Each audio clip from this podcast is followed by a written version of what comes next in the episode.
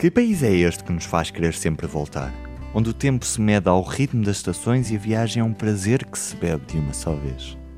Descobrir Portugal é fácil. Mãos no volante, ouvidos no rádio. Vida de estrada.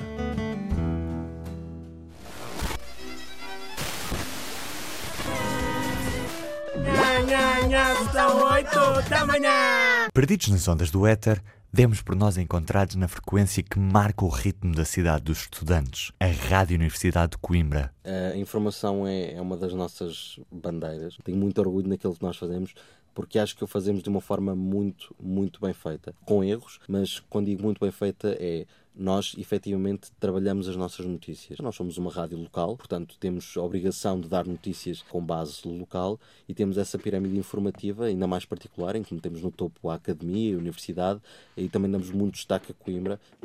À chegada ao edifício da Associação Académica, subimos as escadas e encontramos uma rádio que parece tirada do tempo das antigas piratas dos anos 80. Cá fora ouve-se a rádio em segundo plano e vai-se trabalhando nos programas e nos noticiários que vão para o ar ao longo do dia. Dentro do estúdio, o silêncio.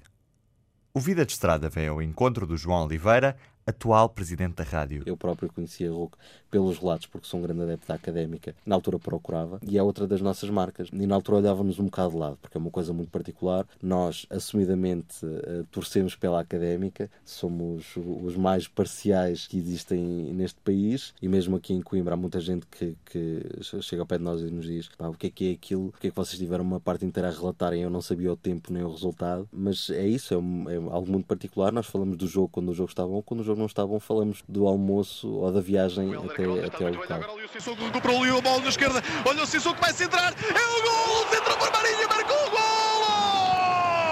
Está lá dentro! E é da Briosa! E é 1 a 0 para a Académica! Estrada Nacional 110. A Beira Estrada. Coimbra é uma lição de sonho e tradição, o lento é uma canção e a lua a faculdade. O livro é uma mulher, só passa quem souber e aprende-se a dizer saudade. Verso do fado que outrora Amália cantou, dedicados à cidade se renova todos os anos com a chegada dos novos alunos e com a partida dos novos doutores marcados pela saudade de Coimbra.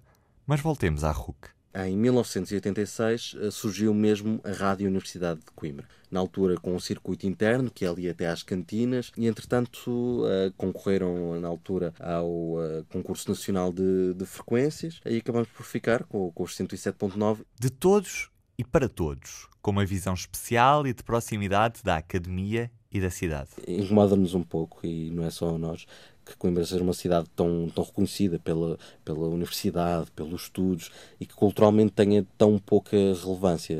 Aqui, aqui dentro há coisas a acontecer constantemente. Uh, por exemplo, ali ao lado temos o Teatro Académico de Gil Vicente, que é o teatro que tem mais atividade no país inteiro. Um, e são coisas que não passam muito. Eu, em vez de 17 anos, terei 18. E é para lá que vamos. Sentir o ritmo de uma sala de espetáculos que é muito mais do que isso.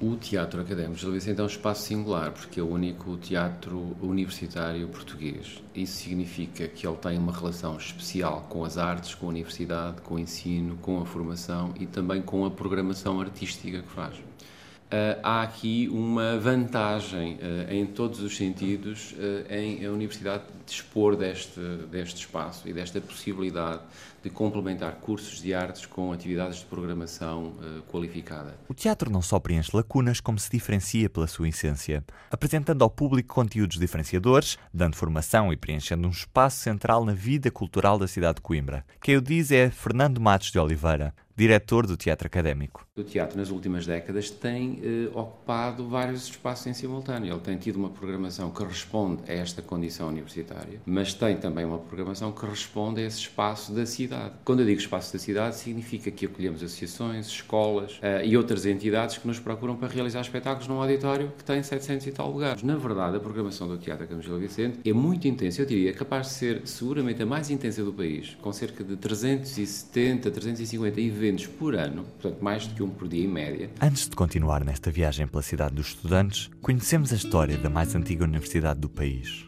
A retificação da fundação da Universidade de Coimbra foi realizada por Dom Dinis através de um diploma régio emitido a 1 de março de 1290. A Coimbra pertence assim ao mais antigo estabelecimento de ensino superior em Portugal, apesar de, durante toda a Idade Média, os estudos universitários terem oscilado entre Coimbra e Lisboa.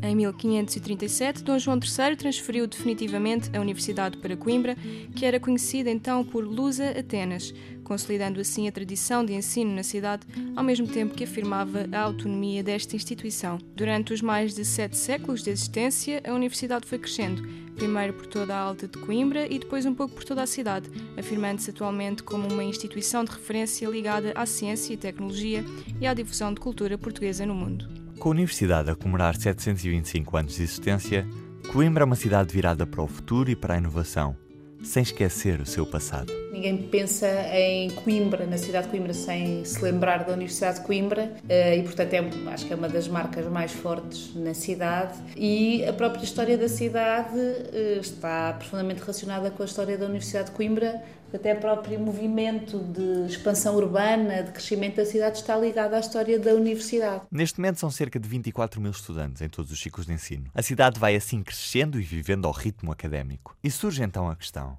no final do curso, a cidade mantém-se como preferência para os recém-licenciados? Não acontece, nem tem que acontecer, até porque a Universidade de Coimbra eh, é a menos regional das universidades portuguesas. Repare uma coisa, nós estamos numa região demograficamente deprimida, nós, eh, com a crise financeira, etc., há uma certa tendência às pessoas, eh, de, as pessoas ficarem a estudar quanto mais perto do sítio onde têm casa, melhor, para, para, por contenção de custos.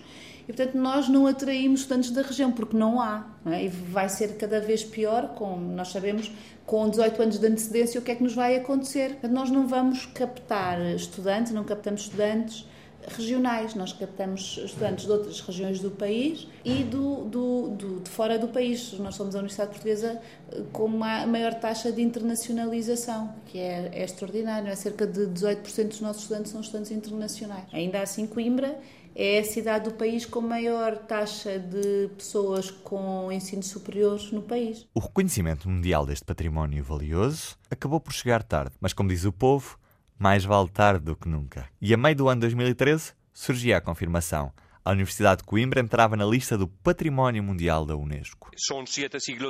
São sete séculos de história que Coimbra, com a sua luz, irradiou e alimentou a cultura universal, graças ao que foi o Império Português, um império onde o sol não se punha como no Império Espanhol é daqueles sítios que nos surpreende a todos por não estar já inscrito na lista do Património Mundial. Foi uma cereja no topo do bolo a Unesco ter declarado a Universidade como Património da Humanidade. Ainda temos muitas cerejas para pôr no, no, no bolo. Acho que foi um reconhecimento que já devia ter acontecido há mais tempo, porque, e não sou eu que o digo, enfim, estive diretamente envolvida no processo, mas foi o que os delegados no Comitê do Património Mundial estranharam. Isto já devia estar há mais tempo na lista.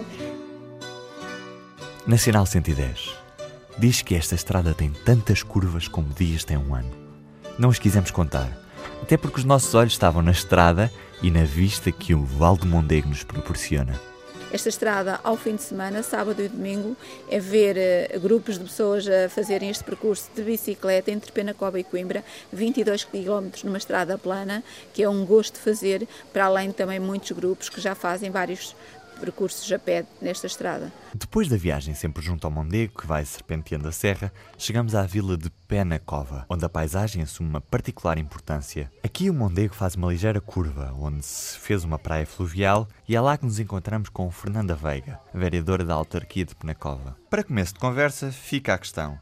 Quais os desafios de ser autarca num conselho do interior? São enormes. Em Coimbra, penso que as pessoas eh, não estão habituadas a entrar pela porta da Câmara, entre aspas, pela porta adentro, e pedir ao Presidente ou aos vereadores que precisam de uma limpeza no passeio à sua porta, precisam que o transporte escolar par mesmo à porta nos dias de chuva e em conselhos pequenos, como Penacova, há essa facilidade. A qualidade de vida num conselho como Penacova é muito boa e há uma extrema facilidade de contacto entre o autarca e o município. Penacova fica a escassos quilómetros de Coimbra, um centro de oportunidades.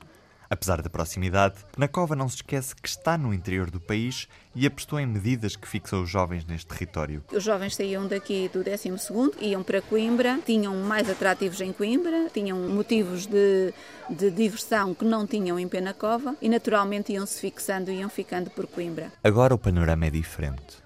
Hoje estamos a inverter essa situação, os tais atrativos que conseguimos criar com incentivos à natalidade, vamos também criar incentivos ao arrendamento. Tudo isso faz com que os jovens encontrem um motivo para regressar. Não fomos embora de Penacova sem provar a doçaria conventual da região. As nevadas, um doce absolutamente irresistível, e os pastéis de Lourovão, com toque à amêndoa que alimentam a vida desta gente. E desfrutar destes doces com esta vista é absolutamente irresistível. Já na reta final da viagem de hoje, vamos ao encontro do Tejo. Fazemos de novo a Nacional 110, que vai até ao entroncamento, mas antes de chegarmos fazemos um pequeno desvio e vamos à aldeia de Tancos. Ao chegar ao cais de Tancos, fomos recebidos por Paulo Reis Plarico, secretário da Junta de Freguesia. Eu uh, fui criado aqui, nós, nós atirávamos de cabeça, isto não existia, nada disto, não existia barco. Chegámos a ser assim aos, aos 20, agora imaginem como é que isto está. Foi. Como é que se podia ficar a cabeça lá espetada em baixo. Mas isto, a gente tirava-se de cabeça, então a água vinha até aí à, à, quarta ou quinta escada. Hoje nem às escadas o Tejo chega. Espanha tem libertado pouca água para o território português. O efeito é visível rio abaixo até à zona da Expo, em Lisboa, com marinas e cais para os barcos a serem substituídos por gigantes montes de lodo. A aldeiazinha é, chama-se Arrepiado. Durante muitos anos havia uma, uma, concorrência, uma concorrência, mas uma concorrência, concorrência quer dizer, a nível de, de, de festas, e a gente marcava as festas e eles tentavam saber quando é que a gente fazia as festas, para fazerem na mesma altura, que o pessoal depois não vinha cá e ia para lá, e a gente chamava os espanhóis. A zona de Tanques e Arrepiado, a aldeia que fica do outro lado do Tejo, fez-me lembrar o rio Guadiana e as localidades irmãs de Alcotim, do lado português, e de Sanlúcar de Guadiana, do lado espanhol. Apesar de terem vivido anos de costas voltadas, hoje são o espelho uma da outra, com o rio a marcar a simetria. Partilham os mesmos problemas e agora vivem unidas. Acabamos por ser interrompidos com a chegada da barqueira Natália. Boa tarde. Boa tarde. Olá. Natália. Então vá, força. Cuidado, cuidado com as escadas. Eu já estou a ficar velho para isto. Então. E arranca os motores. Há sete anos a fazer viagens entre Tancos e o Castelo Almorol, Quis saber a pergunta que mais faziam à Natália. Olha, perguntam-me quais os peixes é cá, aqui só peixe para buscar. E ainda há quem tenha preconceitos face à condução das mulheres. Mas Natália não liga muito a isso. Cada vez que vem uma mulher a conduzir, a primeira reação dos homens é: já não vou. Falámos também com outro dos passageiros que embarcou connosco nesta viagem, o tesoureiro da Junta de Freguesia, Virgílio Dias, que nos falou de outro problema que o Tejo enfrenta que há uns tempos metia nojo olhar para a água. Era, parecia café, mesmo. Escura. Foi uma descarga, acho que Vila Velha de Rodão. Depois daí é que largaram a água para limpar o, o rio. À chegada ao castelo, a surpresa ainda foi maior. A ilha no meio do Tejo já quase não era uma ilha. O caudal era tão reduzido que já se conseguia passar a pé até ao castelo, passando por uma ponte improvisada feita de rochas alinhadas, apesar do atravessamento ser proibido. Depois de sairmos do cais, começamos a nossa caminhada até ao castelo. Estes árvores já têm mais de 300 anos, 400 anos. É as nossas famosas piteiras. São os filhos da Índia. E com a subida ao topo do castelo, surge uma vista que nos deixa encantados.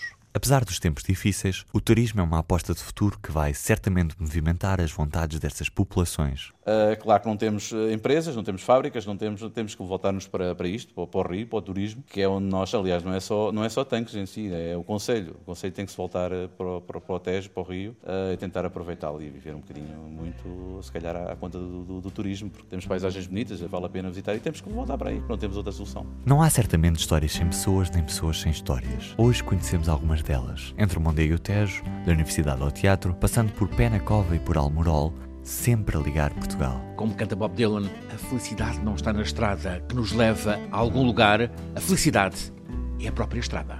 Vida de Estrada é um programa de Ruben Martins, produzido no âmbito da Academia RTP, com coordenação de episódio de Luís Santos e Verónica Martins e a colaboração de Inês Ameixa, Pedro Mateus e Francisco Sena Santos.